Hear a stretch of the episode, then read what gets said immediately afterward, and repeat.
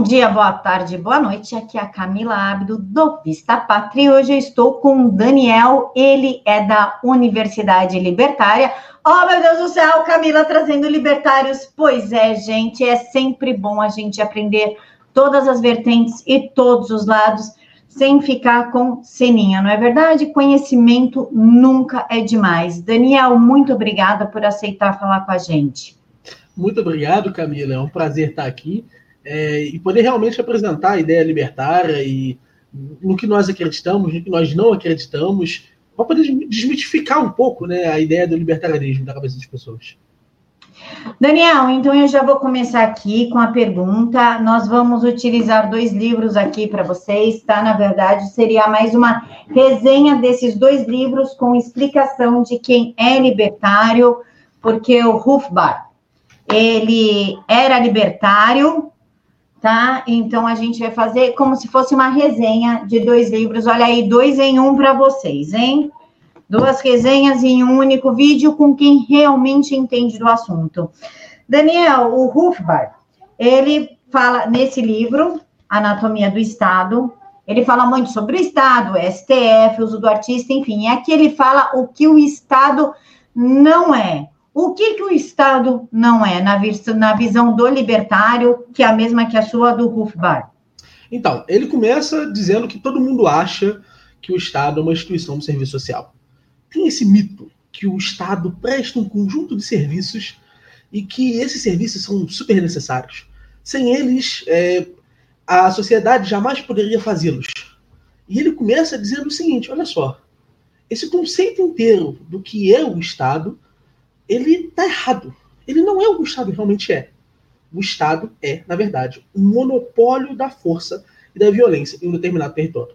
E por que, que ele diz isso? Porque ele está tentando demonstrar para as pessoas de que existe uma impressão da realidade, uma forma de ver o Estado que foi plantada ali. Ela é só uma ideia, você só pensa nela.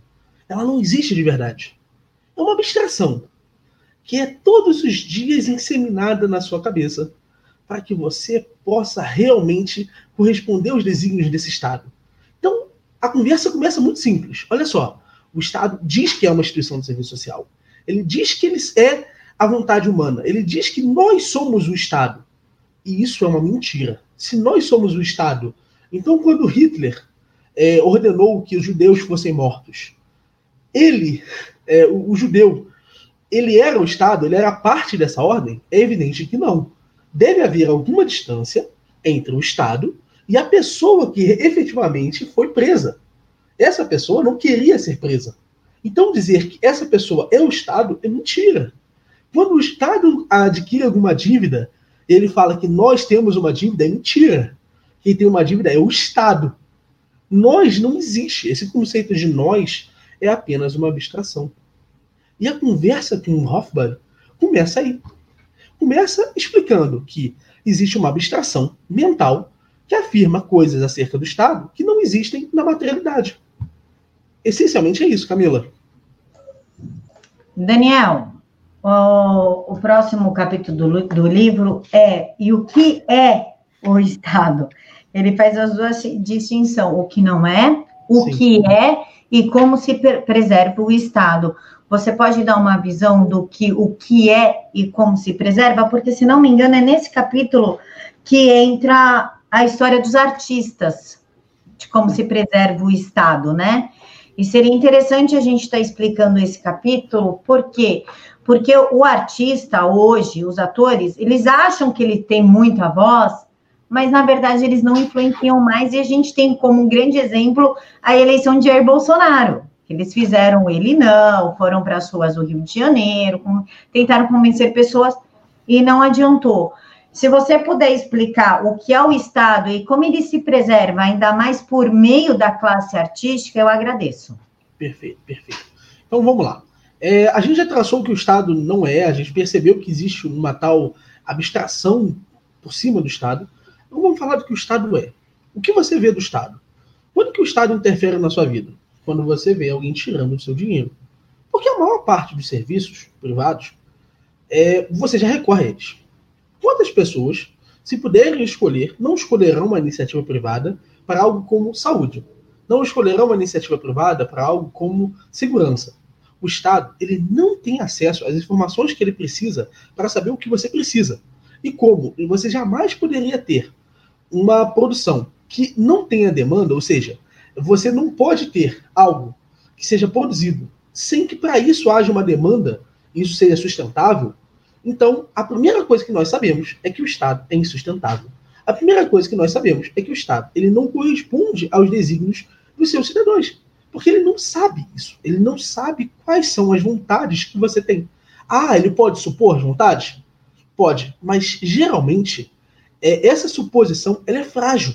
Porque, como ele não sabe, é, como é, é, o Estado é representado por um conjunto de pessoas que realmente existe e que tem interesses particulares, a tendência é que os governantes acreditem que aquilo que eles querem é aquilo que as pessoas querem e eles transportam isso. E qual é a forma principal de transportar esse conceito? É através do imaginário. Se todos os conceitos acerca do que precisam ou não é, são, são imaginários, você acredita precisar do Estado e não precisa, então isso só pode ter sido dito por alguém. Você não teria um dia pensado, ah, como eu preciso de alguém cuidando da minha vida. Isso é uma ideia muito distante. Isso não é uma ideia natural. O fato de isso não ser uma ideia natural faz com que isso precise ser entregue cotidianamente. Então, ao longo da realidade, você tem a educação, você tem a cultura, você tem os próprios, a própria dinâmica dos serviços sociais, todas elas sendo a, a intelectualidade, todas elas sendo entregues a você sob um viés já confirmativo, já que seja plausível para você acreditar no Estado. E a classe artística, ela exerce uma posição interessantíssima. Porque, veja bem, enquanto os intelectuais, eles são aqueles que pensam as ideias que o Estado, a ideologia que o Estado vai seguir, a classe artística é a responsável por transmitir essa ideia do intelectual para o povo. Porque o intelectual fala difícil. O intelectual fala estranho. Ele não fala a nossa língua. Como ele não fala a nossa língua, alguém que fala precisa passar isso adiante. E os artistas, eles representam muito essa figura da passagem do intelectual o indivíduo, que está ali embaixo, o povo. Essa ideia, essa noção de uma passagem intelectual, ela se dá assim, é, de forma veementemente firme dentro da realidade. Porque vamos pensar. Pensa em alguns socialistas que você mais acha estranho. Pessoal que você olha, cara, esse cara é, é bizonho. É, normalmente, são figuras como o, o Rick Santa Cruz, que são figuras que representam é, o outro, o outro socialista. Eu sou ruim de nome de socialista. O, o que o, o que ficava convivendo com, a, com as meninas lá de 14, 15 anos. O qual é o nome desse socialista? Não lembro, vocês sabem quem que é. é... Nem sei se eu posso dizer o nome dele, por isso depois que eu lembrei, eu parei. É... Pode, pode falar sim. Pode? Ah, cantor? É! Não, não fale o nome dele que ele processa. Então, por isso que eu. eu o marido só, da Lavínia. Pronto. Eu só fiz menção, entendeu? O marido da Lavínia. Isso, isso, isso. É... e a ideia principal é que essas pessoas elas carregam esses ideais sem te dizer. Então, eles não dizem para você direto, ó, nós pretendemos socializar é, as, os seus bens, nós pretendemos atacar sua propriedade privada. Eles não te dizem isso. E se eles dissessem que eles querem entrar na sua casa e acabar com a boa convivência que você tem com seus familiares, ele, ele quer entrar na sua casa e acabar com a boa convivência que você tem com as coisas que você conquistou, você acharia isso um absurdo. Não. Essa ideia ela é disfarçada, impregnada em diversos conceitos que são é, mascarados para serem consumidos de forma pronta. Então, se você for reparar, o funk, por exemplo, ele apresenta uma crítica social muito consistente. E essa crítica social, ela não ecoa sozinha. Ela é fruto de uma série de é, esquerdistas que trazem essa mentalidade para esses artistas. E isso pode acontecer até de forma é colapsada. Então, por exemplo, os rappers ouvem essas ideias e essas ideias passam dos rappers para os funkeiros. Então, um cara que nunca teve contato com um intelectual passa a proliferar ideias que estão na cabeça dos intelectuais da USP. E essa ideia continua e é propagada através deles. Você tem em mente que toda a figura do Estado, toda a ilusão estatal é provocada por esses fenômenos é extremamente importante. Isso vai te blindar como pessoa. Porque você vai ser capaz de identificar. Beleza, olha só. Se toda ideia pode ter alguém por trás, vamos começar a descobrir, mapear essas pessoas. Nos Estados Unidos existe um ditado, follow the money. Aqui você pode seguir a ideia. Siga a ideia. A quem a ideia mais beneficia? Quando você diz, por exemplo, que tem que haver muita regulação é, para as pessoas que trabalham dentro dos trens, as pessoas que trabalham como ambulantes, você diz que isso deve haver muita regulação. A quem é que isso prejudica? Bem, não me parece que está prejudicando a pessoa do povo, porque a pessoa do povo muitas vezes não tem acesso a bens mais baratos. Então, a quem isso afeta? Muito provavelmente isso afeta pessoas que gostariam de estar vendendo aqueles bens a um valor muito mais caro. É perceber isso, é quem é o verdadeiro beneficiado daquela ideia, que vai começar a, quando você receber um input esquerdista, uma ideia esquerdista, você começar a clarear. Não, olha só. Isso aqui não está falando com a realidade. Isso daqui é um discurso que foi plantado e ele beneficia um conjunto de pessoas. E se isso fosse verdade, isso seria bom para quem? Quando a, a resposta para a pergunta, e se isso for verdade, isso seria bom para quem? For, isso seria bom para todos? Muito provavelmente você está diante de uma ideia da liberdade. A ideia da liberdade é uma ideia que geralmente se transfigura por um princípio de igualdade. Ou seja, a ideia de que todos somos livres, ou a ideia de que todos temos um conjunto de possibilidades e só pode se restringir pela liberdade do outro. Isso vai ser transmitido na ideia da propriedade privada. E o Hoffman é um profundo defensor disso. Quando ele fala como o Estado se eterniza, quando ele procura o que o Estado é, ele enxerga o Estado como parasitário dessa propriedade privada. Porque ele enxerga que o que existe na realidade são a interação entre as pessoas. E a interação entre as nossas coisas e as pessoas. Tudo o que não é além disso são modelos mentais. São apenas leves abstrações da realidade. Ou nós estamos falando de uma relação entre as pessoas, ou uma relação das coisas e pessoas. Qualquer outra coisa é uma invenção. E essas invenções esquerdistas pegam. Se você for observar, o feminismo é um fenômeno assim. O feminismo diz que o sexismo é um problema a ser lidado na sociedade. Só que nós sabemos, por vias históricas, que alguma dose de sexismo é inevitável. Por quê? Porque o sexismo muitas vezes tem bases biológicas.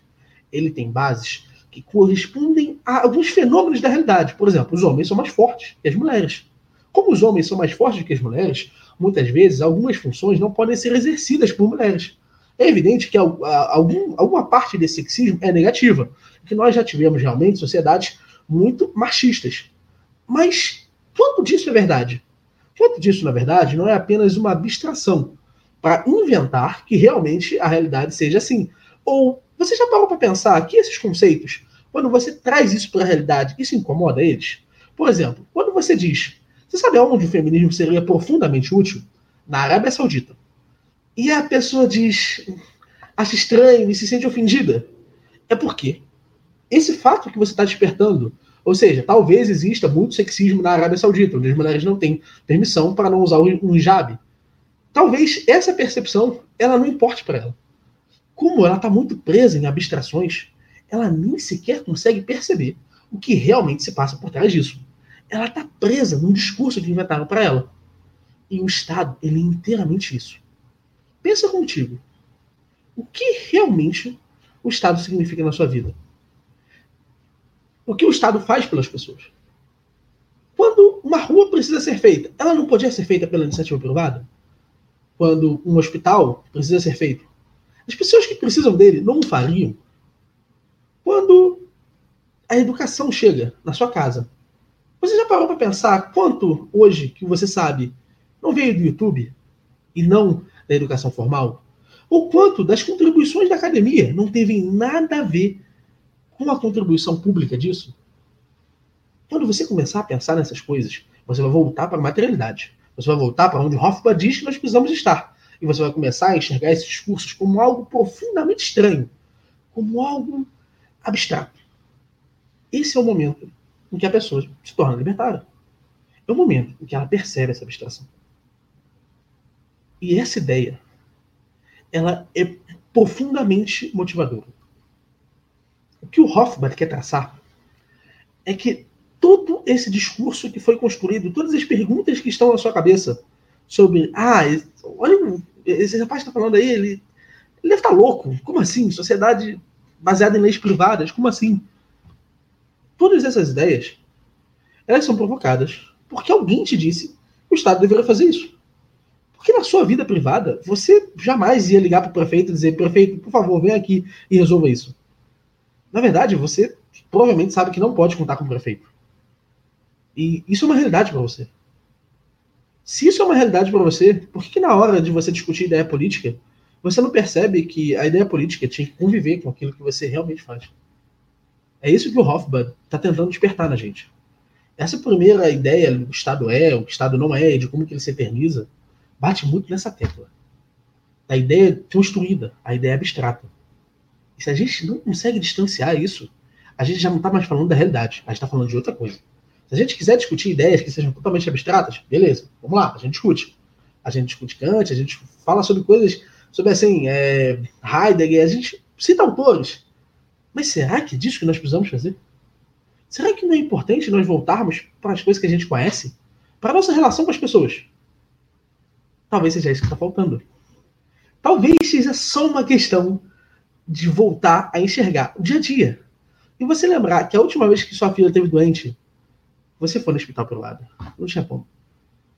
Ou que a última vez que você precisou que algo fosse feito na sua rua, você foi lá e fez. Dava tanto trabalho chamar o Estado que não fazia sentido. E não é por nada não, mas você está pagando por aquilo. Então, a primeira coisa é pensar: será que isso é legítimo? Será que esse pagamento que ele está pedindo em troca desse serviço, será que ele é legítimo? E essa reflexão, ela é totalmente material. Porque ela é pessoal. Você pode pensar na sua vida se isso é legítimo ou não. E aí, você pode decidir que na sua vida, tá, na sua vida, eu, por acaso, eu sou um grande beneficiado do Estado. O Estado faz tudo para mim. Mas será que é lícito para as outras pessoas que não é o Estado roubar essas pessoas para isso? Para te beneficiar? Até que ponto você está preocupado com as questões políticas até que ponto você não está só preocupado com que o Estado lhe dê coisas que você gosta? É tudo sobre isso. É tudo sobre perceber essa abstração.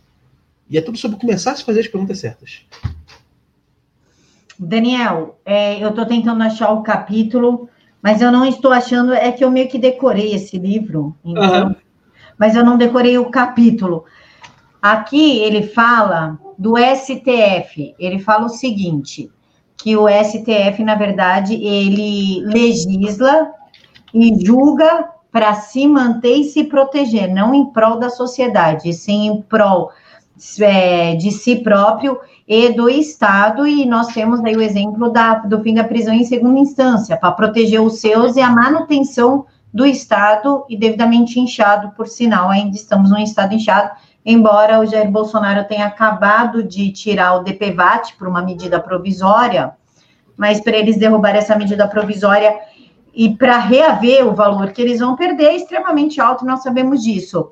Referente ao STF, fazendo um paralelo com o STF, Supremo Tribunal Federal, que Hufbart cita aqui, com o atual Supremo, o que, que você tem a falar sobre isso? Beleza. Acredito que eu tenha duas coisas a falar. Uma delas vai ser desesperadora para muita gente.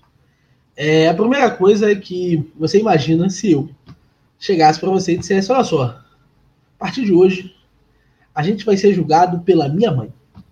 É isso mesmo. Eu e você seremos julgados pela minha mãe. Você acreditaria em mim? Você não acharia absurdo isso? Ou pelo meu irmão? Será que você não olharia para mim com uma cara de descrença? Impossível. Esse corpo deve ter enlouquecido. Não tem como. Ele tá muito maluco. Agora, por que você acredita que o Estado deve regular o próprio Estado.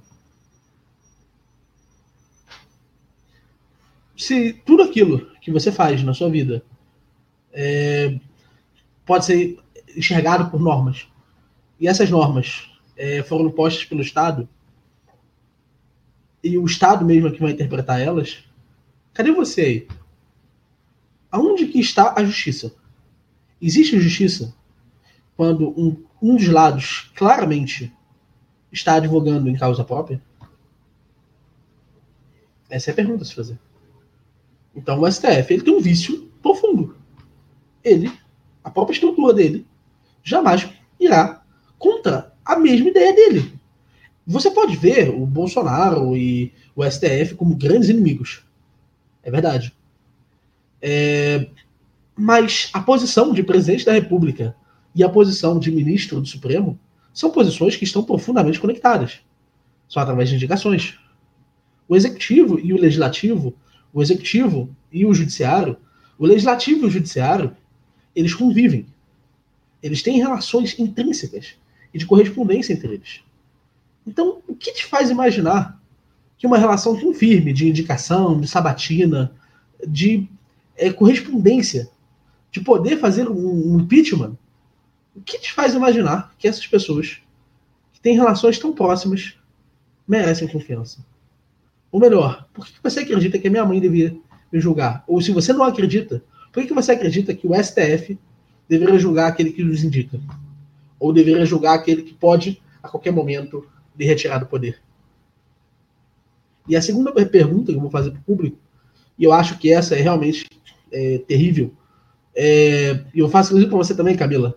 Você já se deu conta que a maior parte dos constituintes está vivo? A maior parte dos? Constituintes está vivo, ou boa parte deles está vivo. E que se você precisasse falar alguma coisa com eles, saber qual foi o trecho, a interpretação de determinado trecho, você pode mandar um zap para eles. É, eles estão vivos. Os constituintes que inventaram como seria a Constituição, que deram a interpretação original da Constituição, eles estão vivos. Ou eles estiveram na maior parte do trajeto até aqui. Era uma ligação para saber do que se tratava. Assustador, né? É. Todo esse regime funciona. Os caras que fizeram aqueles, aqueles artigos estão vivos, ou estiveram vivos pela maior parte desse trajeto. Então, como é que nós podemos dizer que nós não sabíamos qual era a vontade do povo? Estava-se a uma distância, uma ligação de distância disso. Então, quando a gente se dá conta disso, que muitos constituintes poderiam responder as perguntas por uma resposta no WhatsApp, nós pensamos o seguinte: esse pessoal deve estar de sacanagem com a gente. Eles só podem estar de sacanagem com a gente. Eles só podem estar mentindo pra gente. E sistematicamente. Porque para interpretar a Constituição não é. Porque se precisasse, os constituintes estão ali. Os assessores legislativos que se envolveram com esse processo estão ali. Eles podem dizer qual foi a interpretação à época. Por que, que nós nunca nos valemos desse recurso? Será que estamos buscando mesmo a interpretação? Daniel, Aqui no Twitter, uma pessoa, eu postei que a gente está em live, e uma pessoa fez o seguinte comentário: se você não compreender o que é uma categoria praxeológica, como muitas pessoas vão ler isso, você pode dar o significado disso, por gentileza? Beleza, beleza. É, a ideia da praxeologia é a de que eu sou um ser humano que possui necessidades certo? Eu tenho necessidade. É, eu tenho fome, tenho sede. E a fome e a sede que eu sinto podem me compelir a agir. O que o Mises percebe é o seguinte: ele estuda a ciência, ou a análise, ou o estudo da ação. A, praxeologia é o estudo da ação. E ele descobre o seguinte: nós agimos para ir de um estado de menor conforto ou seja, o estado que nós estamos agora, onde nós estamos insatisfeitos com alguma coisa. Nós estamos precisando de alguma coisa, para um estado de maior conforto. Essa é a percepção dele. Vamos de um estado de menor conforto para um estado de maior conforto. E ele chamou isso o axioma da ação humana. Ele disse: olha só, essa, a, a nossa ação, ela pode ser explicada nesses termos. Estamos sempre buscando um estado que nos conforte mais do que o estado anterior. Quando você fala que algo é uma categoria praxeológica, você está dizendo que ela é pensada dentro desses parâmetros praxeológicos. Você pode pensar, por exemplo, o seguinte: olha só, o que, que o Mises fez? Ludwig von Mises. Ele começou a pegar essa estrutura da ação e derivar todos os princípios econômicos, todas as leis econômicas, para demonstrar que elas são oriundas dessa nossa ação. A economia ela é oriunda desse estado de vontade humana. Ela é oriunda desse estado de escolhas humanas. Nós percebemos, por exemplo, a utilidade marginal. A utilidade marginal é quando um determinado bem, qualquer bem, ele começa, por exemplo, a primeira coxinha que você come, valiosa, preciosa. A segunda coxinha que você come, talvez ela não seja tão legal. A terceira coxinha que você come, talvez ela não seja mais legal. Menos legal ainda, você já está cheio, impulsado. A quarta coxinha, você já não gosta de coxinha. Por quê? Porque a ideia é de que o estado de menor conforto que você necessitava para comer uma coxinha, a fome, por exemplo, que você tinha, ela diminuiu. O homem que comeu a segunda coxinha já não é o homem que comeu a primeira coxinha. O homem que comeu a terceira coxinha já não é o homem que comeu a segunda coxinha. Então, quanto mais você vai utilizando aquele bem, a utilidade marginal, ou seja, o quanto aquilo pode contribuir para satisfazer os seus interesses de forma bem simplificada, diminui. Então, a utilidade marginal dos bens diminui de acordo com como nós vamos utilizando aqueles bens, ou com que frequência nós vamos utilizando aquele mesmo bem. Isso é, por exemplo, uma das percepções praxeológicas. Só que isso é um conceito muito mais é, profundo dentro do libertarianismo. É um conceito que trata muito mais da forma como a economia se organiza. Eu acredito que ele seja um conceito que ele não comunique-se tanto com a, a, filosofia no primeiro momento. Para um estudo mais aprofundado, ele é importante, ele é relevante. Mas, a princípio, nós podemos ficar com essa informação, o axioma da ação humana. Nós agimos para ir de um estado de menor conforto para um estado de maior conforto. Essencialmente isso para satisfazer necessidades. Beleza, Camila? Daniel, agora vamos falar sobre um manifesto libertário do mesmo autor, Rothbard. E aqui tem uma coisa que chama muito a atenção de nós conservadores, tá? O que o libertário e o libera liberalismo prega. O, o axioma de não agressão, ou seja, o pacto de não agressão. Como é que funciona isso se há uma defesa do, do aborto? Porque para os conservadores, corpo do bebê não é o meu corpo. Tanto que se fosse, o parto seria considerado uma amputação. É, o bebê tem suas duas perninhas, seus dois bracinhos, sua cabecinha e tudo, e eu, como fui mãe duas vezes, sei que eles se mexem, aqui dentro, que eles têm horários específicos. Cada bebê, inclusive, dentro do útero, já apresenta um padrão de personalidade. Aqueles que se mexem muito de noite, geralmente, quando nasce, tem dificuldade para dormir. Que se mexe mais à tarde, dorme muito bem à noite. Então, o, o liberal e o libertário eles defendem que pode ser feito aborto por uma questão que o corpo é uma propriedade e a mãe, que é a dona da propriedade, decide isso. Como é que fica então esse pacto de não agressão para um ser que não tem como se defender? Vamos lá, vamos lá. É... A primeira coisa é dizer que isso não é uma coisa clara. Isso não é, em nenhum momento, uma coisa é, fácil de lidar. Existem diversas abordagens. É, tanto Hofbauer quanto Roupa defendem de alguma forma o aborto, mas o Walter Block, que é outro autor libertário, ele vai defender o expulsionismo. E o Stephen, Stefan Kinsella, por exemplo, vai defender que o aborto é proibido.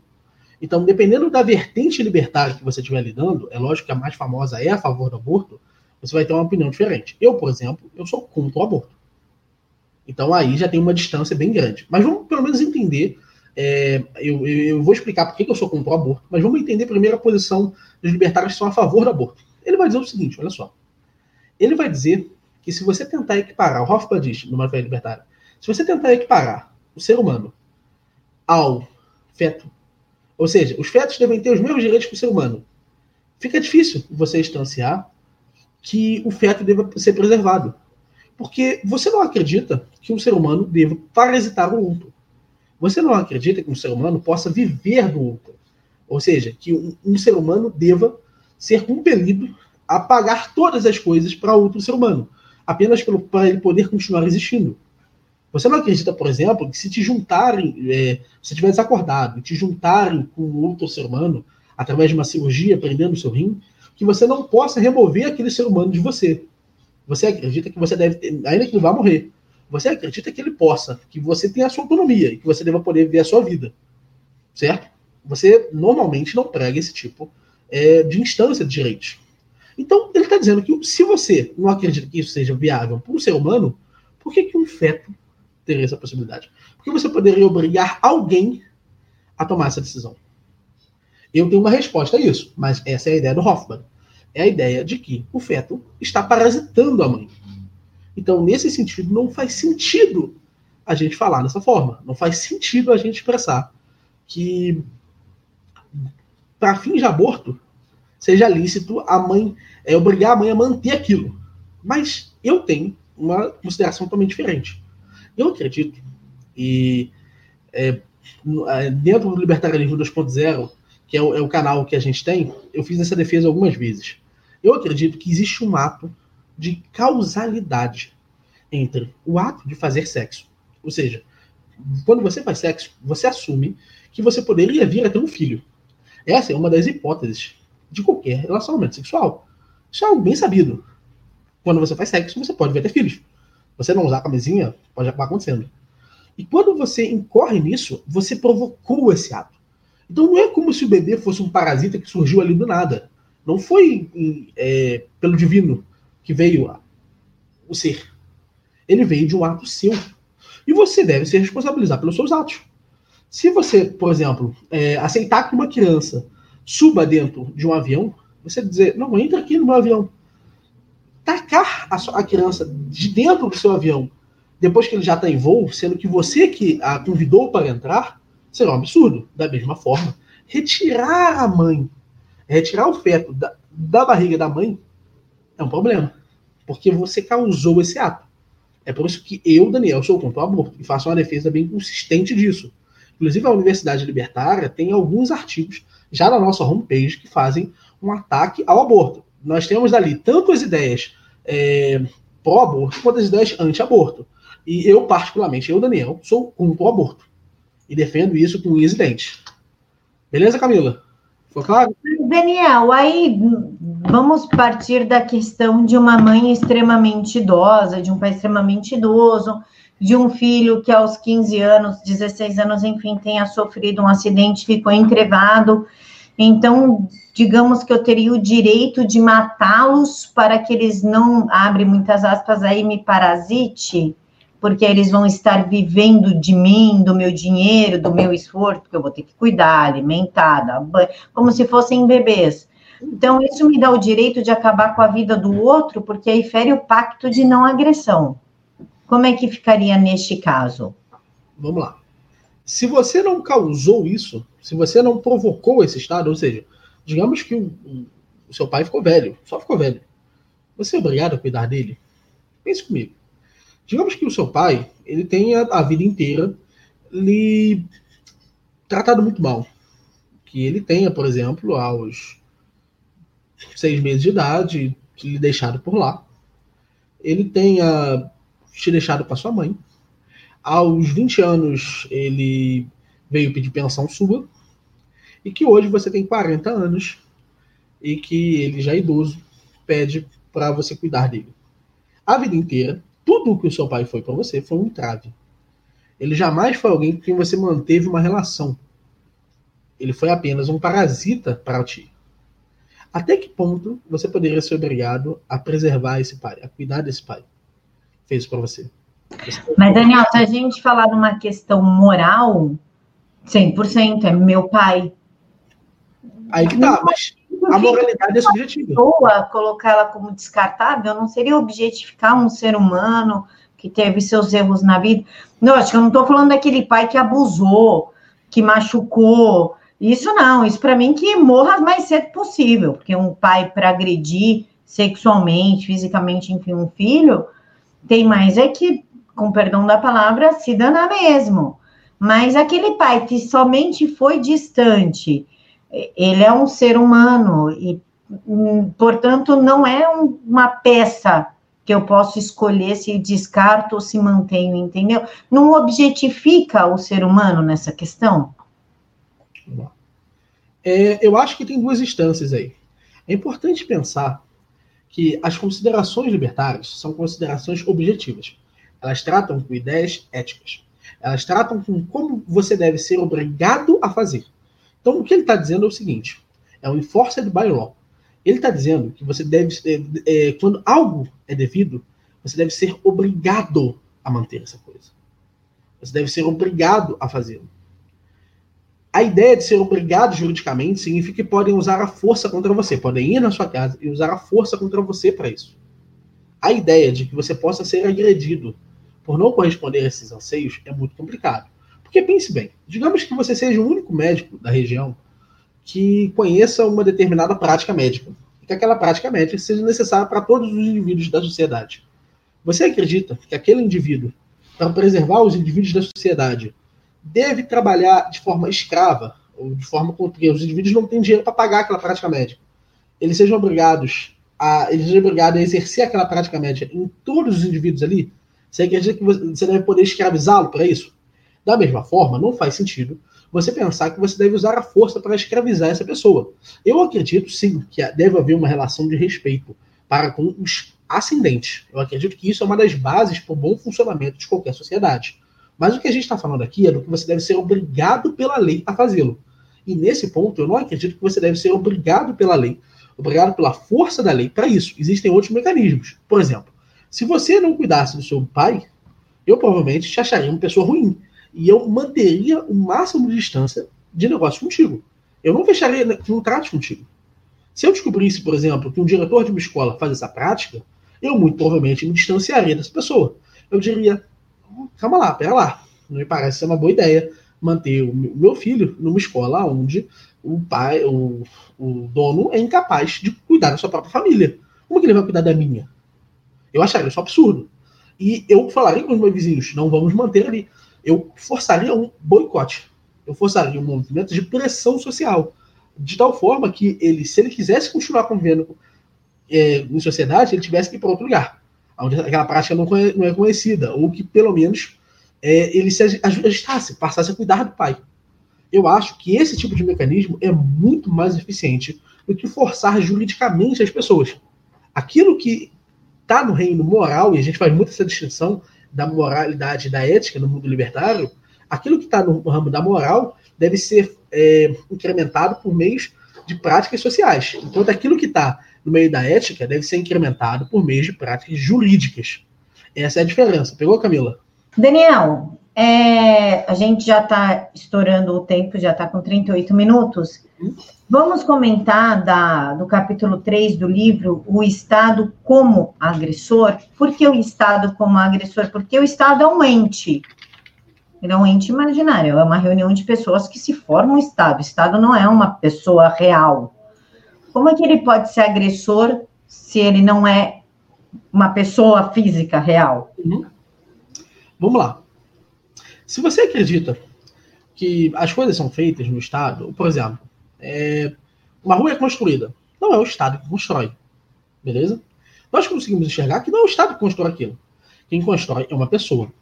Da mesma forma, nós podemos pensar que quem constrói as esferas da sociedade, é, onde o Estado participa, são pessoas. Não é o Estado que faz, são pessoas que fazem. E quem é que faz a questão do, da, do forçar pela lei? Aquilo que é lei, quem é que faz a lei ser aplicada? É a polícia. É através da força policial e militar que o Estado se faz presente. É, ele se materializa pelas pessoas. Ele é só uma abstração. O que existem são pessoas que estão fazendo aquela prática. Então, quando aconteceu na Alemanha nazista dos judeus serem é, presos e, e, colocados em campos de concentração, não foi a, a entidade abstrata que fez isso Quem fizeram foram soldados nazistas. Da mesma forma, quando a gente está falando do Estado como agressor, a gente está se referindo ao fato de que pessoas vão até lá para forçar essa ação. Qual que é essa ação? O roubo compulsório de tributos. O roubo compulsório de recursos dos cidadãos. Porque o Estado ele é incapaz de se manter por si só. Ele é incapaz de se autogerir. Ele precisa de recursos alheios. Ele é o único, é a única instituição social que não funciona de forma voluntária. Ela funciona pela força. Ela só funciona parasitando. Ele é um parasita eterno dos recursos da sociedade.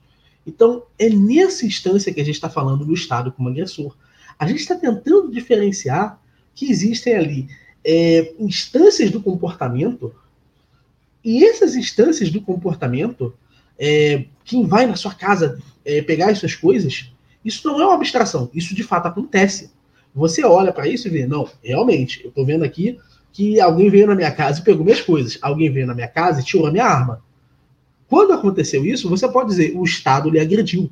Mas quem lhe agrediu foi o capitão é, soldado João da Silva, que veio na sua casa e ele tirou sua arma. Ele, que no estado de subversiência ao Estado, no estado de obediência cega ao Estado, cometeu aquele ato. Não foi o Estado em si. Mas a gente faz isso como uso de uma metáfora. Porque a gente quer se referir àquelas pessoas que realmente materializaram essas ações. E essas pessoas que materializaram as ações que são os agressores, evidente. Daniel, para a gente finalizar, você faria uma resenha do Manifesto Libertário na visão do, do não na sua, que eu sei que você é contra o aborto, você já defendeu a família tradicional e o Estado enxuto, o que difere muito dele.